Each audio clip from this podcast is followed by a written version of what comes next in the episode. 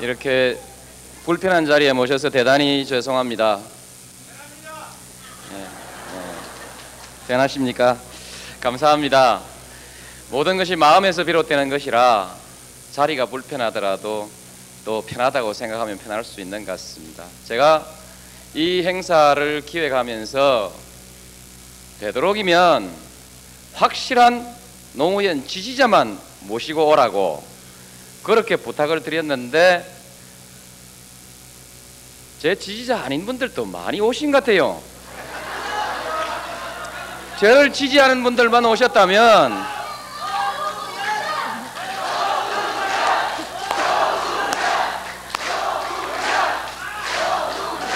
감사합니다.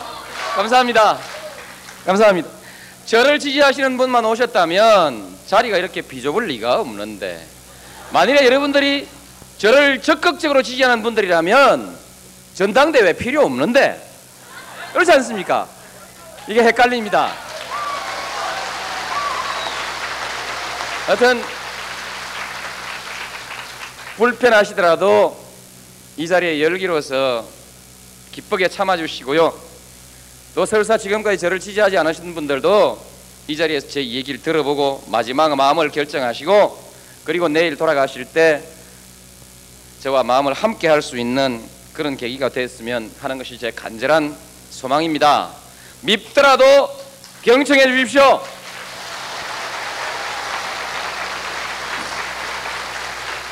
여러분들과 저는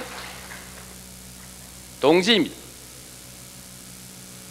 유신 시대를 살아오셨죠. 오공 시대를 살아왔습니다. 직접 반독재 투쟁의 일선에 많은 분들이 나서 싸웠을 독재와 특권에 맞서서 나라의 정의를 바로 세우기 위해서 많은 사람들이 싸웠어. 끌려가서 매 맞고 감옥 가고 목숨을 잃는 사람들도 있었어. 많은 어머니들은 억울한 억울하게 매 맞고 억울하게 감옥 간 자식들을 돌려달라고 민가협을 결성해서 함께 나섰습니다. 이 중에 계신 선배님들 중에서도 그 시절 그 가열찬 투쟁을 겪으신 분들이 계실 것입니다. 유신시대 민주화 운동에 나서지 않았다 하더라도 적어도 87년 6월 항쟁 여러분들은 체류탄을 마셨을 것입니다. 길거리에서 젊은 청년들과 함께 직선 정치를 외치면서 민주헌법 정치를 외치면서 많은 분들이 싸워왔습니다. 그때 차마 용기 없어서 함께 길거리에 뛰어들지 못했다 할지라도 길거리에 뛰는 젊은 청년들에게 김밥을 사다 주고 물수건을 갖다 주고 마스크를 사다 주는 마음을 보탰을 것입니다. 그런 의미에서 우리는 모두 동지들입니다. 민주주의의 동지들입니다. 92년 기억하실 것입니다. 92년 7월 지리산 세점터 그 자리를 기억하시는 분들도 계실 것입니다. 12월 우리는 그 찬바람이 몰아치는 길거리에서 부천 역전에서 천안 역전에서 부산 역전에서 우리는 김대중 대통령의 당선을 위해서 추위에 떨면서 함께 뭉쳤습니다. 패배했습니다. 97년 우리는 다시 일어섰습니다. 또 그렇게 싸웠습니다. 마침내 정권이 교체됐습니다. 50년 만에 정권 교체라고 우리는 기뻐했습니다. 어쩌면 권력에 맞서서 이 나라의 백성들이 주먹을 불끈 쥐고 일어서서 권력을 쟁취한 600년 만의 쾌거였습니다. 우리는 그 역사를 이루어낸 것입니다. 여러분이 그 역사를 이루어낸 것입니다. 여러분 우리의 동지입니다. 새로운 역사를 굴종과 기회주의의 부끄러운 역사를 청산하고 이제 당당하게 우리의 손으로 정권을 세운 이 민주주의의 새로운 역사를 여러분과 우리가 함께 만들어낸 것입니다. 김대중 대통령과 여러분과 우리가 함께 만들어낸 것입니다. 우리는 동지입니다.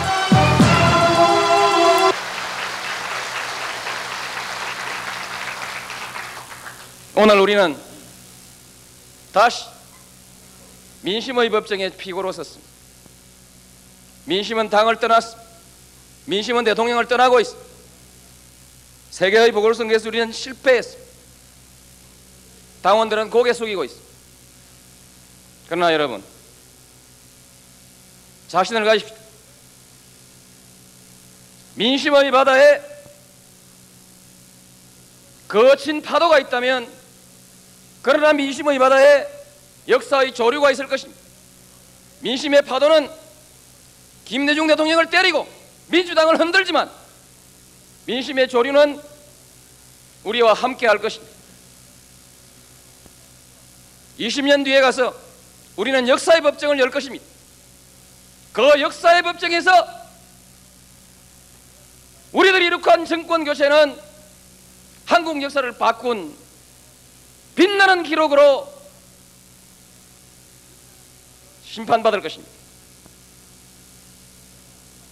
남북 회담은 우리와 우리 자손들의 삶을 바꾼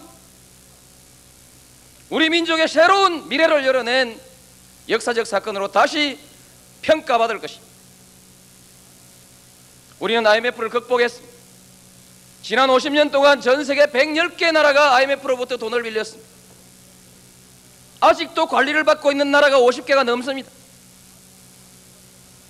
딱 한 번 돈 빌려서 딱 한 번만에 갚아버린 나라는 전 세계에서 두 나라밖에 없습니다. 베네수엘라와 한국이. 기한 전에 다 갚아버린 나라는 오로지 한국 하나뿐입니다. 국민의 정부는 새로운 기록을 세계 신기록을 세웠습니다. 국민 여러분들께서 하신 것입니다. 우리 국민들의 뛰어난 역량이 우리 국민들의 뜨거운 단결이 이 역사를 만들어낸 것입니다. 이것은 또한 우리 후손들에게 자랑스러운 역사로 기록될 것입니다. 세계화는 성공할 것입니다. 정부화도 성공할 것입니다. 이 모든 것이 국민의 정부 시대 기초가 놓여질 것입니다. 먼 훗날 역사의 나무를 바라보면서 국민의 장부 시대에 자랐던 그 역사의 한 토막이 정말 곧고 바르고 튼튼하게 자랐다는 것을 역사는 기록해 줄 것입니다. 우리는 역사의 법정에서 반드시 승리할 것입니다. 자신을 가지십시오. 이럴 땐 박수 치는 것입니다.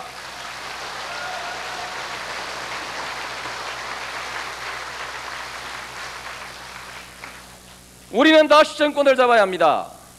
다음 대통령 선거에서 반드시 승리해야 합니다.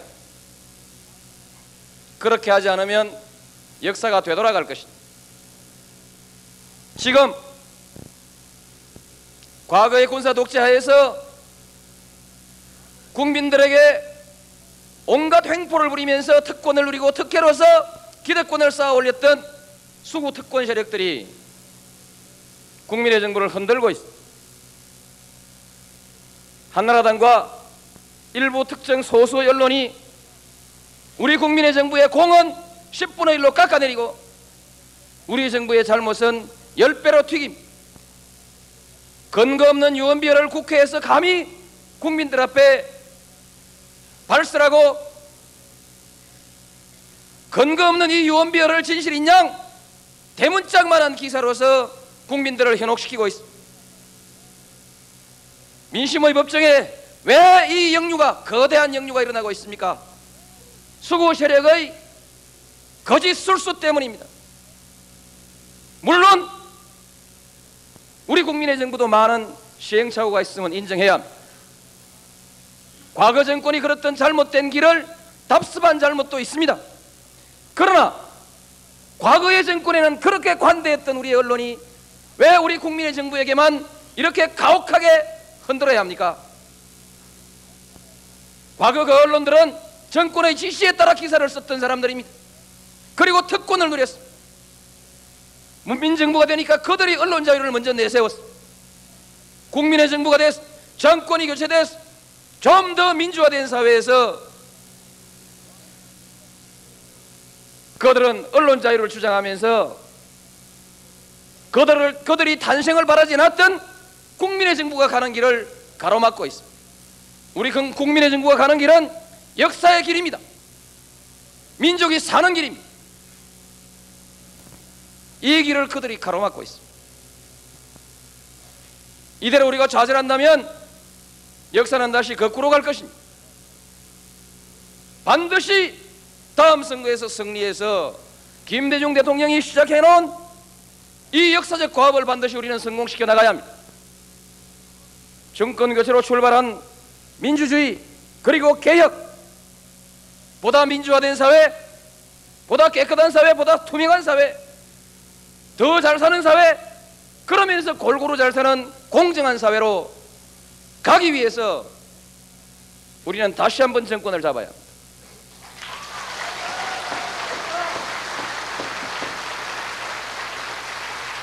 남북 화해를 성공시키고 한반도의 평화를 구축하고 그 평화를 토대로 해서 동북아시아의 화해와 협력의 질서를 만들어내고 1억의 내수시장을 만들어내고 7억의 국제시장을 만들어내는 동북아의 새로운 질서를 완성시키고 동북아시아의 평화와 번영의 질서 위에서 그 가운데에서 번영을 누리면서 아시아의 질서를 주도해 나가는 당당한 한국을 만들기 위해서 우리는 남북 대화를 반드시 성공시켜야 합니다.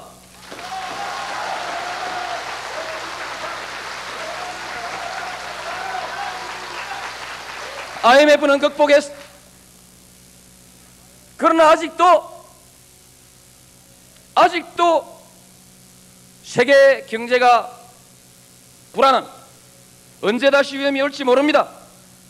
허리띠 단단하게 졸라매고 새로운 위협에 대비해야 합니다. IMF가 그냥 온 것이 아니라 한국 경제의 체질이 잘못됐기 때문에 온 혼란이었습니다. 다시 환란을 맞이하지 않기 위해서는 우리의 경제 체질을 개선해야 이 체전을 체질 개선을 위해서 어려움을 참고 온 국민이 똘똘 뭉쳐서 구조조정에 성공해야 합니다. 그래서 경제를 다시 살려내야 합니다. 우리 경제를 튼튼한 기반 위에 올려놓고 세계 속에 인류국 경제가 될 수 있는 경쟁력을 키워나가야 하는 것입니다. 이 일을 김대중 대통령이 하고 있습니다. 재벌 개혁 없이는 한국 경제 장기적인 발전은 기대할 수 없습니다. 한나라당이 다시 재벌들의 요구를 받아들여서 우리의 경제 개혁을 뒤돌리려고 하고 있습니다. 막아야 막지 못하면 역사는 거꾸로 됩니다. 막지 못하면 이 사회는 가진 자의 사회가 되고 중산층과 서민들은 설득이 없게 되는 것이. IMF를 극복하기 위해서 시장 경제를 도입하고 그럼으로써 빈부의 격차가 심해졌습니다.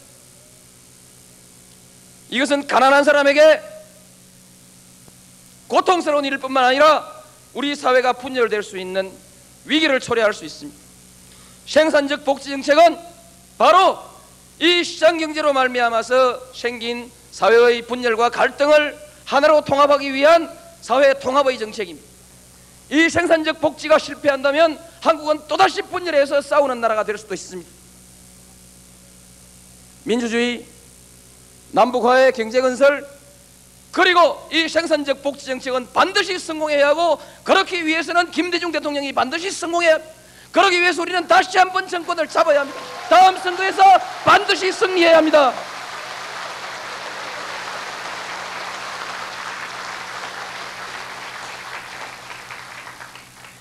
분열이 나라의 역사를 망치고 있습니다. 해방이 되고 온 국민이 기뻐했습니다. 그러나 해방 이후 우리는 자주독립 국가를 만드는데도 실패했고 민주주의 국가가 되는데도 실패했습니다. 경제 건설도 더디었습니다. 온갖 우여곡절을 겪으면서 역사는 왜곡됐습니다. 왜 이렇게 됐습니까? 친일파들이 덕시했습니다. 일제의 잔재는 청산하지 못했습니다. 왜 친일파가 덕시할 수 있었습니까? 나라가 남북으로 동강나고 남한에서는 좌익과 우익이 싸웠기 때문입니다. 마침내 민주주의보다 반공이 더 중요한 국시가 되어버렸습니다. 반공을 내세워서 그 틈바구니에 친일 세력들이 이 나라의 세력을 잡고 주도권을 잡고 우리의 역사를 망치기 시작한 것입니다. 우리 국민들은 이 어려운 환경을 디디고 다시 민주화 투쟁에 나섰고 87년 6월 29일 마침내 승리를 거두었습니다. 이제 민주 세력이 이 나라의 정치를 주도해 나가야 합니다. 민주 세력이 순조롭게 개혁을 완수하고 민주주의를 완수하고 우리 경제가 이제 전 국민이 함께 골고루 잘 사는 튼튼한 경제로 만들어 나갔어야. 그런데 김영삼 정부는 실패했어. 국민의 정부는 흔들리고 있어. 아까 말씀드렸듯이 다시 이 시기에 수구 세력들이 역사의 진재들 흔들고 있어. 역사를 되돌리려고 하고 있어. 어떻게 그들이 다시 이처럼 우리 사회에서 큰 힘을 가지고 이렇게 크게 발언권을 행사할 수 있습니까? 분열 때문입니다. 분열 때문에 삼당 통합이라는 일이 일어났고 삼당 통합 때문에 정치 구도는 이념과 역사를 떠나서 오로지 지역만에 의해서 투표하는 지역 구도로 굳어져 버렸어. 이 지역 구도 속에서 옳고 그름이 무슨 소용이 있습니까? 정책의 효율성이, 정책의 정당성이 어떻게 평가받을 수 있겠습니까? 오로지 지역만 있을 뿐입니다. 똑같은 정책도 지역을 따라 지지를 달리합니다. 여기에서 어떻게 올바른 정치가 이루어질 수 있겠습니까? 수구 세력들이 국민의 정부를 흔드는데 그들이 의지하고 있는 것은 바로 지역 감정입니다. 지역 감정이 없었더라면 어떻게 그 신문들이 그렇게 여론을 이렇게 장악할 수 있겠습니까?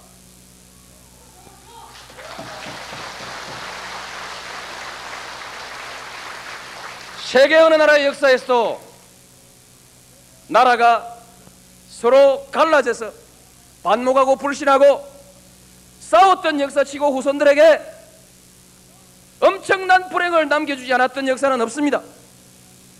분열은 만국으로 이어집니다. 우리는 이 분열을 반드시 극복해야 돼. 정치의 분열을 극복해야 정치가 제대로 될 수 있고 정치가 제대로 돼야 나라가 제대로 될 수 있는 것입니다.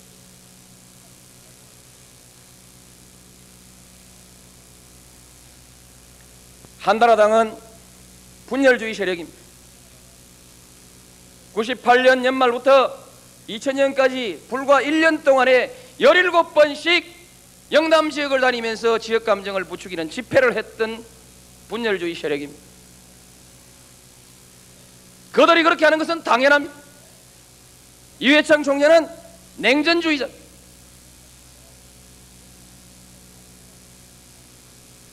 군사 독재 시대 기득권을 가지고 있던 사람들의 잘못된 생각이 이 냉전주의. 그들이 남북 화해를 흔들고 있어. 그들이 남남 갈등을 조장해서 그야말로 민족의 운명이 걸린 남북 회담을 발목을 잡고 있어. 분열주의자가 다음에 성공한다고 하면 이 나라는 엄청난 재앙을 맞이하게 될 것입니다. 다시 말씀드리겠습니다. 이해창 총재가 다음에 다시 정권을 잡는 일이 있다고 한다면 이제 이상 더 우리 정치에 희망을 가질 수가 없어. 남북 관계도 뒤돌아가고 말 것입니다. 새로운 동북아의 질서도 전부 무너지고 말 것입니다. 분열주의자들에게 이 나라를 맡길 수는 없습니다. 우리 민주당도 결의를 다잡아야 합니다. 우리 민주당은 개혁적 국민정당입니다. 중산층과 서민의 정당입니다. 그러면서 또 하나 더 중요한 정당 정책이 있습니다. 그것은 국민 통합 정당입니다. 우리 민주당은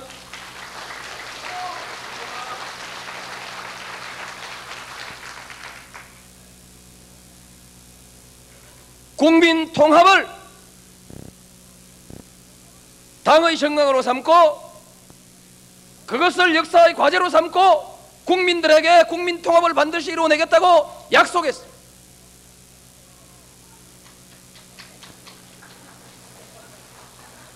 그러나 여러분 우리 모두 조용히 가슴에 얹고 가슴에 손을 얹고 스스로 한번 반성해 봅시다. 우리 민주당이 과연 국민 통합을 이루어내고 있습니까? 과연 우리가 지금 이 시기에 이 시점에서 우리 민주당이 국민 통합 정당이라고 말할 수 있습니까? 성공하지 못했어. 안 하자 한 것이 아니라 아직 성공하지 못했어. 우리는 이 국민 통합을 성동, 성공시켜내 앞으로 우리는 전당대회를 하게 될 것입니다. 이 전당대회에서 우리 민주당은 국립 국민 통합 정당으로서 새롭게 출발해야 합니다. 이상더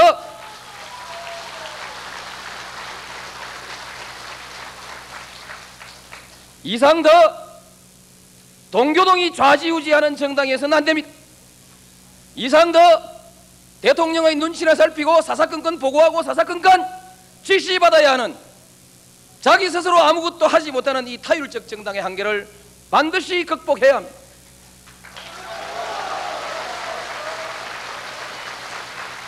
이상더 호남당이라는 말을 들어서는 안 됩니다. 그렇게 해서는 정권 교체를 이루어낼 수가 없습니다. 그렇게 해서는 국민 통합을 이루어낼 수가 없습니다. 이번에는 정말 정말 이번 전당대회는 전 국민의 지지를 받아내는 전 국민이 함께 참여해서 전 국민이 함께 만들어내는 그래서 그 결과가 전 국민의 지지를 받아낼 수 있는 전국적 정당으로 태어나는 계기가 되어야 할 것입니다.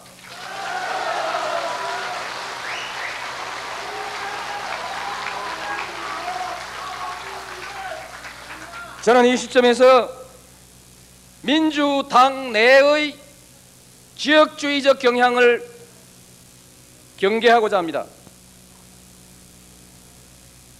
제가 13 제가 지난번 4.13 총선에서 낙선하고 중앙당으로 올라왔더니 중앙당 일각에서 또는 어느 전문가라는 사람들이 다음 대통령 선거도 호남, 충청, 강원이 연합해서 영남을 포위하는 구도를 짜가지고 그렇게 해서 승리에 승리하자. 선거에 승리하자. 어떤 신문 광고에 나오기도 했어. 정치 기술자들이 하는 얘기. 그들에게는 승리만 필요할 뿐이지 선거의 승리만 필요할 뿐이지 나라의 역사가 안중에 없는 것이.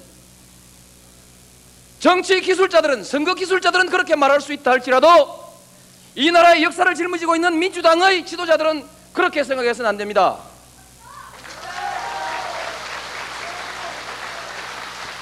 다음 대통령 선거가 동서 간의 대결이 됐을 때 다음 정권이 설사 민주당이라 할지라도 어떻게 국민을 통합을 이루어낼 수 있겠습니까?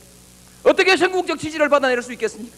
그렇게 하고 어떻게 문민정부도 실패했고 국민의 정부도 고난을 겪고 있는 이 중차대한 국가적 과제를 과연 성공시켜낼 수 있겠습니까?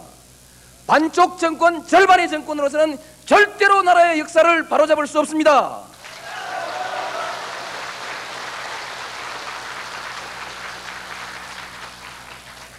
현실적으로 영남의 포위는 불가능합니다. 영남엔 유권자가 28%가 살고 있습니다. 어떻게 포위합니까? 아무리 숫자 노름을 해봐도 영남에서 30% 이상을 받지 않고는 민주당의 집권은 불가능합니다.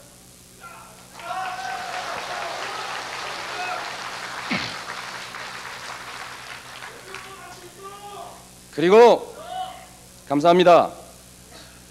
그리고 여행을 바라면서 다음 정권을 얘기하는 분들도 있습니다. 영남이 영남에 누군가가 제3의 후보가 나와서 영남의 표를 분산시켜주면 영남을 포위하는 구도가 성공할 수 있지 않겠느냐? 여행을 바라고 정치를 해서는 안 됩니다. 그런 여행은 다시 일어나지 않습니다. 지난번 민국당의 참패를 여러분 보셨지 않습니까? 다시 영남에서 제2의 이인제는 없습니다.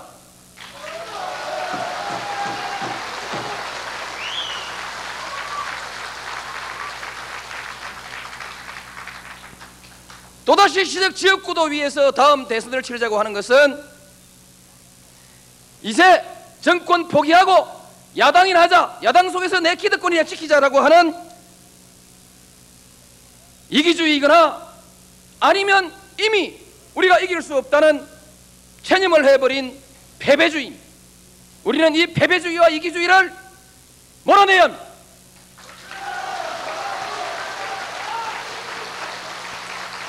자신감을 가져야 합니다. 우리는 이길 수 있습니다. 우리가 똘똘 뭉치면 이길 수 있습니다.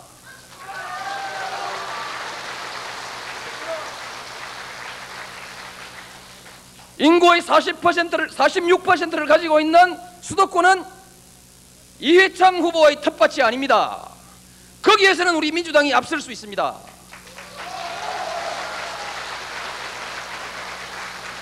이회창 후보가 앞서고 있는 것은 오로지 영남뿐입니다. 영남에서 압도적으로 이기고 있습니다. 이 영남의 표만 흔들어서 깨버리면 이해창 후보는 무너집니다.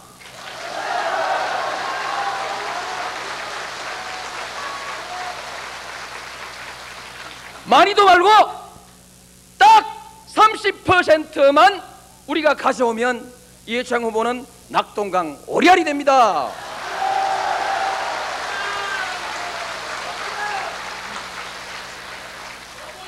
저는 14대 총 14대 총선에서 김대중 대통령의 사진을 앞세우고 95년 부산시장 선거에서 김대중 대통령의 사진을 앞세우고 지난 4.13 총선에서도 김대중 대통령의 사진을 앞세우고 부산에서 선거 치렀습니다. OEM 상표를 가지고 그래도 37%를 받았습니다. 제 표가 있습니다. 이제 우리 김대중 대통령의 사진이 제 표를 깎지 않으면 제가 부산에서 50%를 받을 수 있습니다. 60%를 받을 수 있습니다.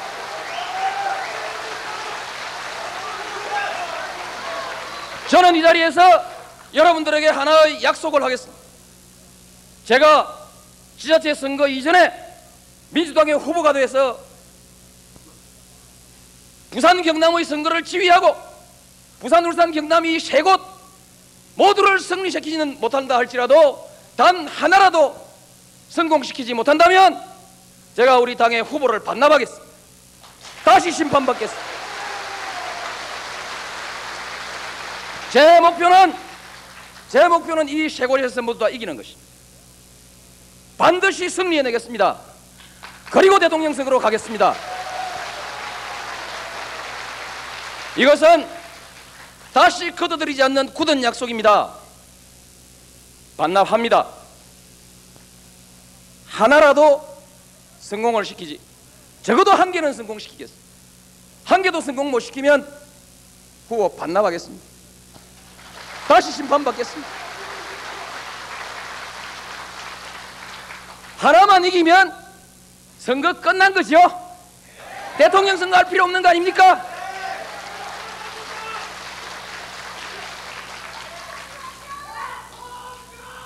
나는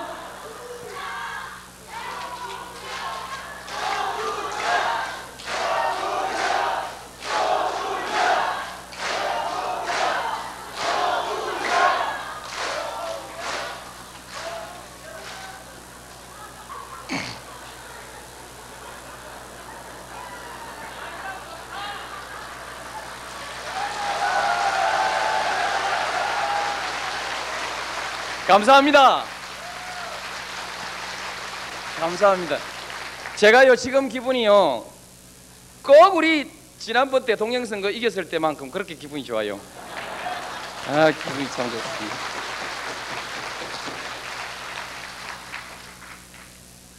존경하는 다원 동지 여러분, 제가 염치 없이 후보 한 번 되겠다고 저 이렇게 외치는 거 아닙니다. 염치 없이 정권 한번 잡아보겠다고 우기는 거 아닙니다. 90년 90년 3당 통합 때 따라가야 살지요. 그러나 그것은 호남 포위 구도이다.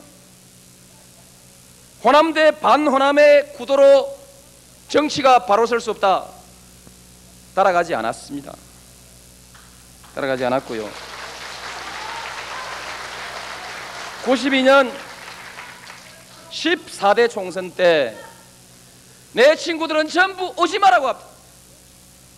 와봤자 떨어지니까 오지 마라고 했습니다만 저는 야당을 통합했던 그 약속대로 김대중 대통령 사진 둘러매고 부산 동구에 가서 다시 싸웠습니다. 제가 저도 줬습니다. 허삼수 씨의 절반밖에 못했습니다. 표를. 저도 저도 이렇게 질 수 있습니까? 제가 허삼수 씨 절반 했습니다. 절반 피눈물이 나는 일 아닙니까, 여러분?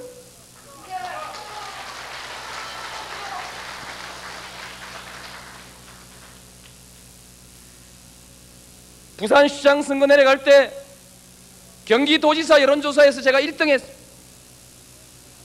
조순 시장 후보께서 그만 서울 부시장이나 하도록 런닝메이트 하자는 제안도 받았습니다.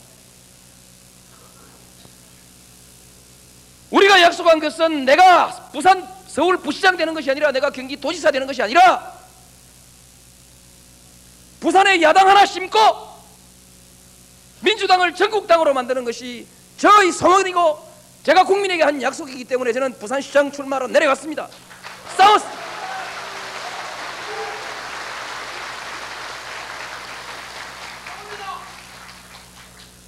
하다 하다 안 되니까 96년에는 제가 삼김청산하자고 민주당에 남아서 종로에서 모처럼 영남도 반대, 호남도 반대 싸워봤어.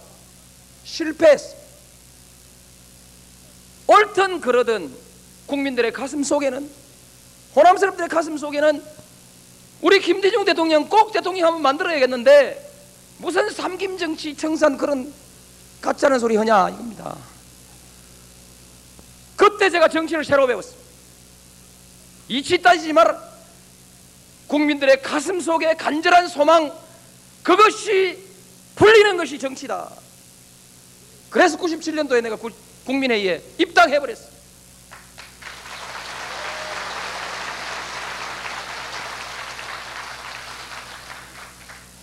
저는 지난 10년간 아니 13년간 정치를 하면서 한 번도 혼합을 적대한 일이 없습니다. 김대중 대통령에게 달겨든 일은 있지만 호남을 적대하지 않았습니다. 그렇다고 내 고향 영남을 버린 일도 없습니다. 종로 그 좋은 곳에서 국회의원 수첩 맨 첫 자리입니다. 첫 자리. 첫 자리입니다. 그 종로 국회의원 가슴 아프게 버리고 부산 내려갔습니다. 영남을 버리고는 이 나라 정치가 안 된다. 영남과 호남이 하나로 손잡을 때라야 이 나라 정치가 바로 선다. 배지 떼고 갔습니다. 가면서 대통령 가까이서 모시고 있는 분들한테도 당신도 영남에 연고가 있지 않냐? 내려가자. 싸우자. 영남을 끌어안자. 안 갑디다. 제 혼자 갔습니다.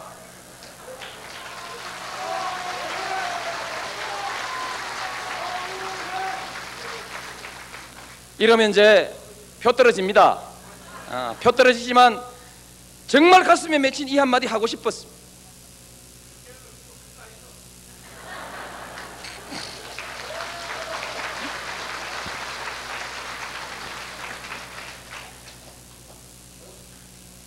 일제가 끝나고 해방이 되면 그 나라의 지도자는 항일 독립운동가가 돼야 합니다. 그들이 역사를 주도해야 합니다.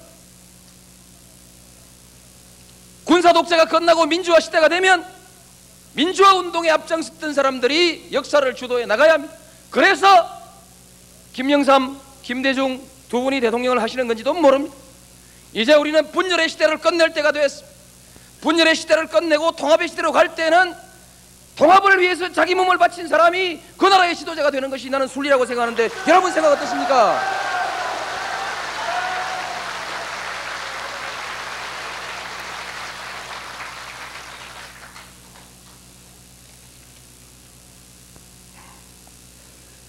이제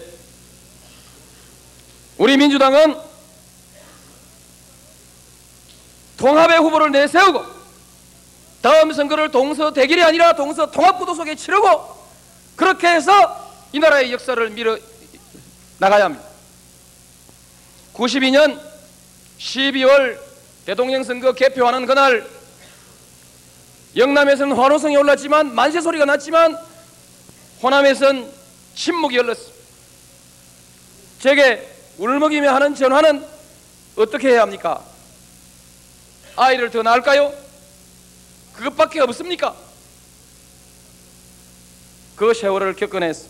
97년 개표하는 날 그날은 호남에서 밤새워 환호성을 울리고 만세를 불렀어.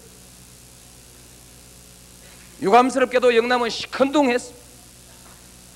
됐으니 자랑하겠나?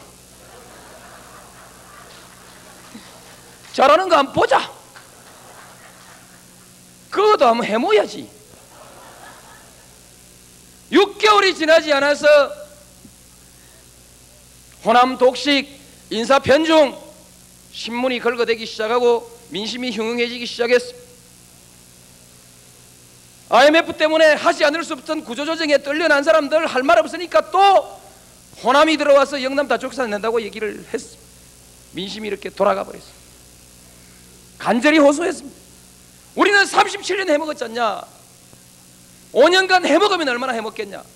한 번도 못 해먹던 그 국방장관 호남이 한 번 해먹겠다는데 그거 인사편중이라고 너무 흔들지 말자. 좀 봐주자. 안 봐줍디다.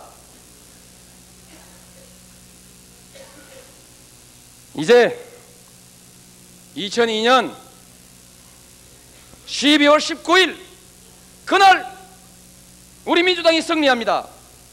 그날 우리 승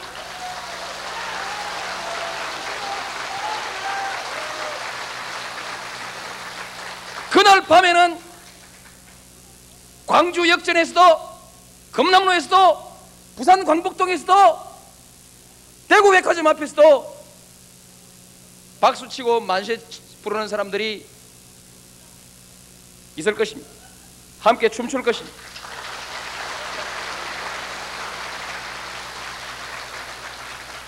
(92년) 취임식 (97년) 취임식 오라 하니까 안 갈 수는 없고 갔다가 시큰둥하게 내려갔던 그분들 2002년 2003년 2월 대통령 취임식 날은 모두 기쁜 마음으로 모두 자기가 만든 대통령을 대통령의 취임을 축하하기 위해서 다 함께 기쁜 마음으로 우리 국회의사당 앞 광장에서 만납시다.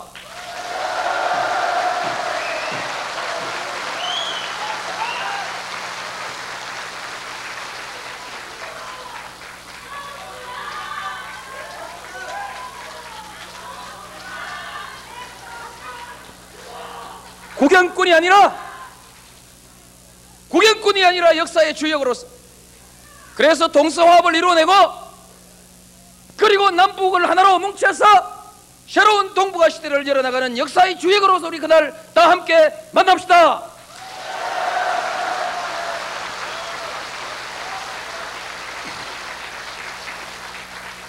그렇게 되면 우리가 또 해야 될 일이 있습니다.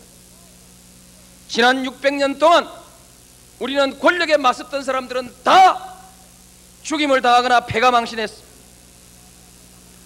아무리 옳은 얘기라도 권력과 반대되는 말을 했던 사람들은 다 죽임을 당했어. 그 역사 동안 우리 국민들이 배운 교훈은 모난돌이 정 맞는다. 힘센 사람한텐 대항하지 말아라. 계란으로 바위치기다. 눈치 보고 기어라. 그래야 살 수 있다. 북의 영화를 누리려거든 힘 있는 자에게 손바닥을 비비고 그럭저럭 밥 먹고 살려면, 살려면은 불의를 보더라도 부정을 보더라도 못 본 척하고 힘센 자에게 대항하지 말고 죽고 싶으면 자손들까지 앞길을 망치려면 옳다고 나서라 정의가 죽어버린 사회 이 나라의 옳은 길을 걸었던 많은 사람들은 모두 패배자로 기록되어 있습니다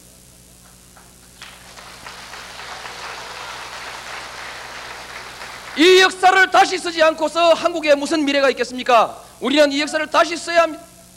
권력에 당당하게 맞섰던 사람들도 그것이 옳은 것이면 국민의 지지를 받고 그리고 당당히 권력도 잡고 그들의 뜻에 따라 그들이 옳다고 생각하는 바에 따라 한 역사를 이끌어갈 수 있는 그런 시대가 되어야 하는 것입니다. 그것을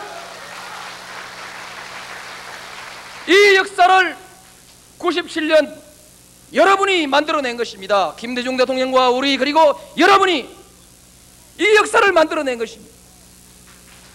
이제 이산듯 눈치 보지 않은 문치 않는 이산듯 권력에게 굴복하고 말없이 굴종하며 살지 않아도 되는 새로운 시대를 열기 위해서 우리 모두 그때 함께 힘을 뭉쳤습니다.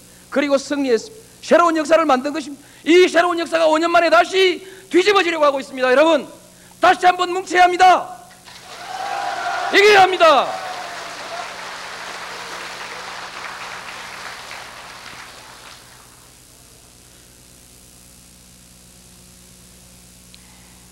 이제 우리 정치가 정도를 걸어가야 합니다.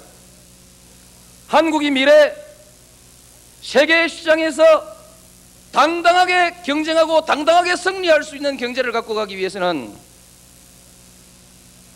원칙을 존중하고 규범을 준수하고 정정당당하게 페어플레이해서 승리하고 모든 장부는 공개하는 이런 원칙의 시대로 가야 합니다. 원칙의 시대로 가려면 정치 지도자들이 원칙을 지켜야 합니다. 규범을 존중해야 합니다. 신뢰를 소중하게 생각해야 합니다. 자기 말에 대해 책임져야 합니다. 정치가 이렇게 정도로 나갈 때 학계도 경제계도 또 다른 문화계도 원칙이 바로 설 수 있습니다.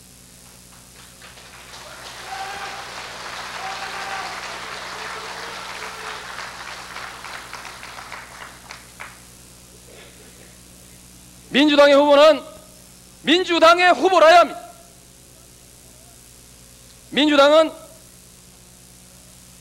자유당 시대 때 군사독재 시절 반독재 투쟁을 해온 정당입니다. 가난하고 힘없는 사람들을 위해서 권력에 맞섰던 정당입니다. 줄기차게 민주주의를 위해서 싸우고 마침내 승리한 정당입니다. 오로지 한 길을 걸어온 정당입니다. 우리 김대중 대통령께서 쓰신, 쓰신 다시 새로운 시작을 위하여라는 책을 한번 보십시오.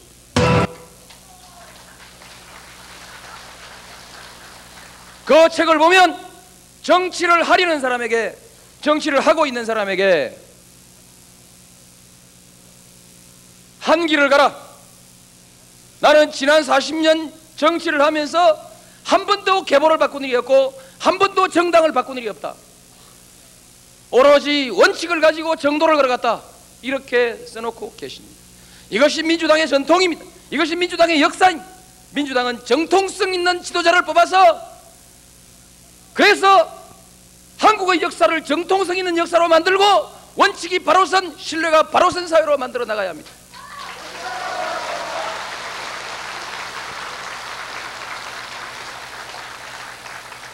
이제 눈을 좀 더 크게 떱시다. 우리 민주당만이 아니라 한국 정치를 개혁해야 합니다. 한국 정치는 판을 새로 짜야 합니다. 지역 구도는 안 됩니다. 이 지역 구도를 흘러버리고 이념과 정책에 따라서 정당을 함께 뭉치는 정책 구도로 정치 구도를 재편해 나가야 합니다.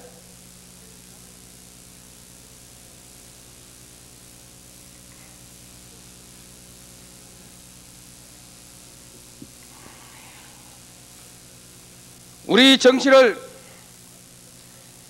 다시 재편성하기 위해서 민주당이 먼저 해야 될 일이 있습니다. 아까 제가 말씀드렸듯이 우리 민주당이 탈호남해야 합니다. 뿐만 아니라 우리 민주당은 이제 1인 1인 지배 체제를 해소해야 합니다. 대통령과 당권을 분리해서 대통령이 국회를 지배하지 않아야 합니다. 국회의원들은 이제 이상도 대통령의 눈치를 살피지 않고 국회의원의 소신에 따라서 당당하게 자유롭게 국회 의정 활동을 할 수 있는 그런 국회로 가야 합니다. 그를 위해서 당과 정이 분리돼야 합니다. 그리고 이제 총리는 좀 더 큰 권한을 가져야 합니다. 내각제를 지지하고 있는 많은 국민들이 있습니다. 당장 내각제 개헌은 어렵습니다. 우리 헌법 속의 내각제적 요소를 충실히 살려나가면 정부의 권한도 상당히 분산될 수 있습니다. 우리 대통령께서 일이 너무 많습니다. 너무 일이 많아서 중요한 일을 다 감당하시기에 너무 힘이 드시. 그것이 오늘 국정혼란의 하나의 원인이 되어 있을 줄도 모릅니다. 그리고 공천권을 당원에게 돌려줘야 돼. 공천권을 특정 정파가 쥐고 그들 마음대로 공천을 하니까 국회의원이든 지구당 위원장이든 그들의 눈치를 살피지 않을 수가 없고 그러다 보니까 지나친 권력, 비대한 권력을 가진 측근이 생겨나게 되고 그로 인해서 민주당이 오늘 국민들로부터 많은 지탄을 받고 있는 것은 또한 우리가 부끄럽지만 인정하지 않을 수 없는 현실 아니겠습니까? 이제 공천권은 이제 공천권은 당원들에게 돌려줘야 합니다. 민주정당이 돼야 합니다. 상향식 민주주의를 하는 새로운 정당으로 태어나야 합니다. 우리 민주당이 이렇게 태어났을 때 한국의 정계는 지각 변동이 일어날 수 있습니다. 지난 97년 지난 97년 이해창 후보와 김대중 후보 사이에서 삼김청산이라는 말에 쏘가가지고 한나라당으로 가 있던 국회의원들 중에는 중에는 한나라당의 비민주적, 반개혁적, 냉전적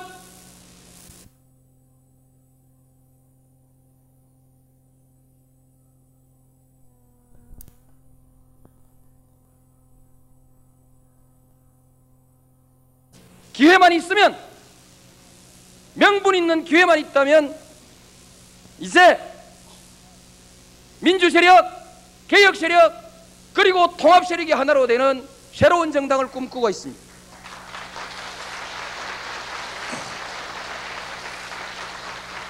민주당이 새롭게 태어나고 권위적 정당이 아니라 민주적 정당으로 새롭게 태어나면 한나라당은 권위적 정당이고 민주당은 민주적 정당이 될 것입니다. 그리고 민주당의 차기 대통령 후보가 민주적이고 민주적 정통성을 가지고 있고 개혁적이고 그리고 국민 통합의 지도자일 때 그들은 기꺼이 우리 민주당이 내놓은 후보와 정치를 함께 하려 할 것입니다. 민주당이 영남에서도 지지받을 수 있는 정당으로 거듭 태어났을 때 영남의 지각변동이 일어날 것입니다. 민심이 움직이고 정치인이 움직이면 정치는 달라지는 것입니다. 정계는 재편되는 것입니다.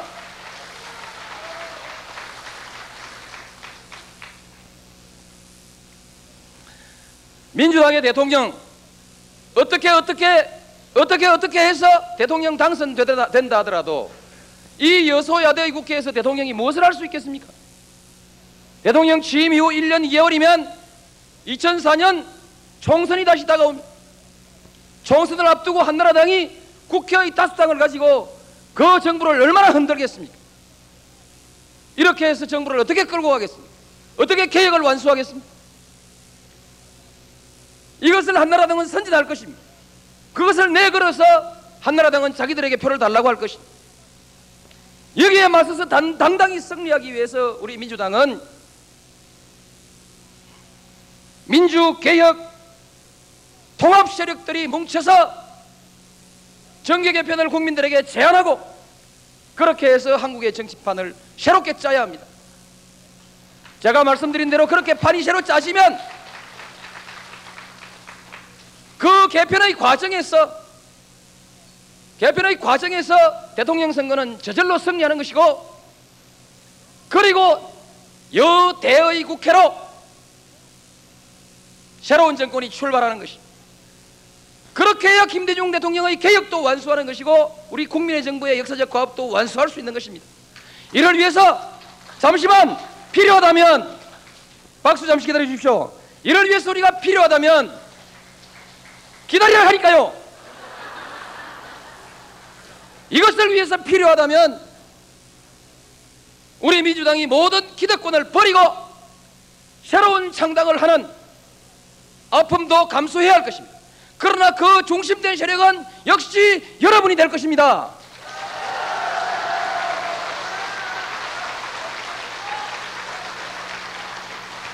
우리는 반드시 승리합니다.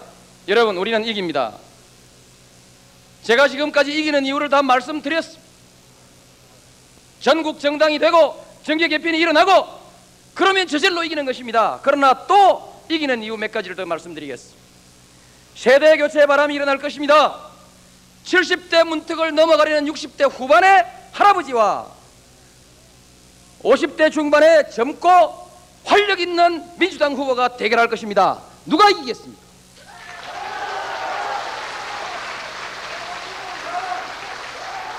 날 때부터 귀한 집 자식으로 태어나서 자랄 때는 계속 우등생이 영감님이 국회의원을 해도 절 한 번 안 해보고 국회의원을 당선돼서 당 총재까지 되신 이 호강단지 이해창 총재와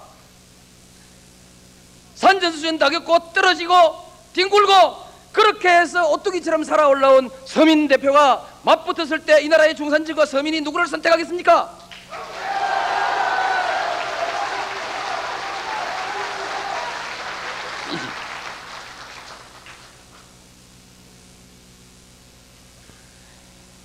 전국적 지지를 받는 후보와 오로지 영남 한 군데만 의지하고 있는 후보가 맞붙었을 때 결과는 보나마나 아니겠습니까? 우리는 이길 수 있습니다. 걱정되시는 것이 있을 것입니다. 언론이 민주당을 이렇게 두드리는데 아니 소수 일부 특정 언론이 언론 다 하면 안 됩니다. 좋은 언론도 많습니다. 소수 특정 언론이 민주당의 집권을 지금까지 방해했고 민주당이 하는 일을 지금까지 이렇게 흔들었고 앞으로 태어나려는 민주당 정권을 얼마나 흔들겠느냐. 이 벽을 어떻게 넘을 것인가.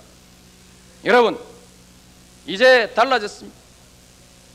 이 잘못된 수구 언론들 지금도 특권을 주장하고 있는 이 수구 언론에 대해서 많은 국민들이 떨쳐 일어서 싸우고 있습니다. 대통령 선거의 과정은 신문만 있는 시대가 아니라 후보도 말하는 시대가 되는 것입니다. 전 과정에서 언론 개혁을 위해서 저는 싸울 것입니다.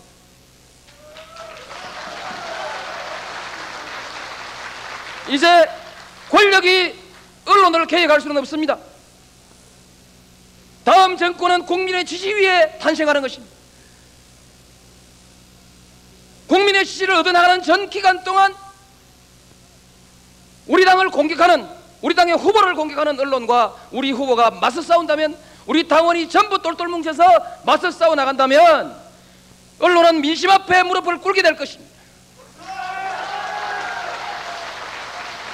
그리고 그 민심은 언론 개혁의 제도적 장치를 요구할 것입니다. 그러면 2003년 국회에서 언론 개혁에 관한 법안이 통과될 것이라고 저는 기대합니다. 여러분이 해낼 수 있습니다. 제가 앞장서겠습니다. 싸워 나갑시다.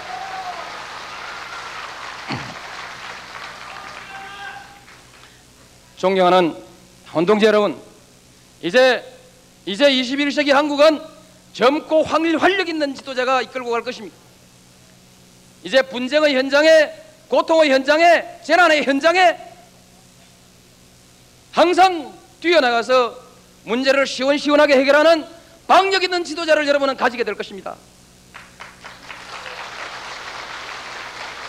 저 높디 높은 청와대에 가만 앉아 계신 대통령이 아니라 낮은 곳으로 내려와서 여러분들과 함께하는 때로는 경호원 없이 동대문 시장에 대구 서문시장에 부산 국지시장에 불쑥 나타나는 지도자를 여러분 보게 될 것입니다. 거기서 어쩌면 여러분과 소주 한 잔 나누게 될지도 모릅니다.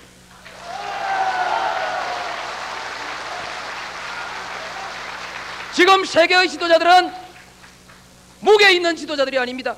클린턴이 무게 있습니까? 토니 블레어가 무게가 있습니까? 독일 총리 슈레드가 무게가 있는 사람입니까? 그들은 우리와 똑같은 사람입니다. 친구 같은 사람입니다. 이제 이제 이 나라의 중산층과 서민들은 친구와 같은 대통령을 매일 바라보면서 하루하루를 그래도 기쁨과 희망으로 내일을 설계할 수 있는 그런 21세기를 갖게 될 것입니다. 제가 하겠습니다.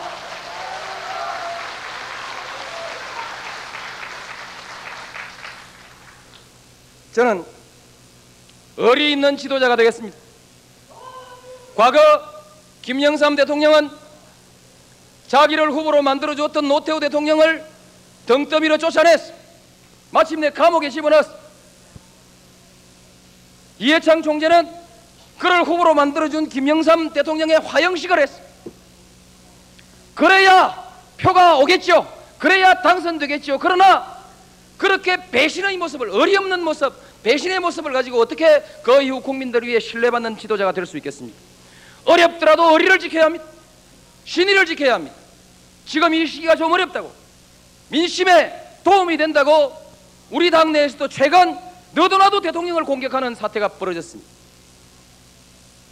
이건 안 됩니다. 당장 대통령이 두렵지 않다고 해서 대통령에게 손가락질을 하는 것이 아니라 두려워서 손가락질을 못하는 것이 아니라 이 나라의 지도자가 갖추어야 될 품위가 있습니다. 이 나라의 지도자는 어려울 때도 어리를 위해서 신의를 위해서 지킬 것은 지켜갈 줄 아는 뚝심 있는 지도자라야 합니다. 저는 그런 뚝심 있는 어리 있는 지도자가 되겠습니다. 아름다운 국토를 가꾸고 편안한 제도 위에서 모든 사람이 삶의 질을 높은 수준의 삶의 질을 누릴 수 있는 문화가 국가로 문화 국가로 가게 될 것입니다. 이번 대통령 선거에서 우리는 이 밑바탕을 닦아야 합니다. 이 기초를 닦아야 합니다. 이번 대통령 선거에 달려 있습니다. 한국이 새로운 국가로 발돋움할 것이냐 아니면 과거로 돌아갈 것이냐라는 결정을 이번 대통령 선거가 하게 됩니다. 여러분 들어보셨죠? 노무현이 너는 후보만 되면 대통령 되는 것은 문제 없을 것 같은데 경선이 어렵다. 그러죠? 경선이 어렵다. 예선만 통과하면 본선은 문제가 없는데 예선이 어렵다. 이게 무슨 말씀입니까? 우리 민주당에서 본선 통과할 사람 대표 선수 내셔야지 본선 가서 깨질 사람 팔각에도 못 들어갈 사람 대표 선수 내세울 겁니까? 그렇지 않습니다. 이 나라의 미래는 바로 여러분들 손에 달려 있습니다. 다음 대통령 선거가 바로 예선에 달려 있기 때문에 그 예선을 결정하는 여러분들의 손에 이 나라의 미래가 달려 있는 것입니다. 이 나라의 정권이 여러분 손에 있습니다. 함께 합시다. 반드시 이깁시다. 감사합니다.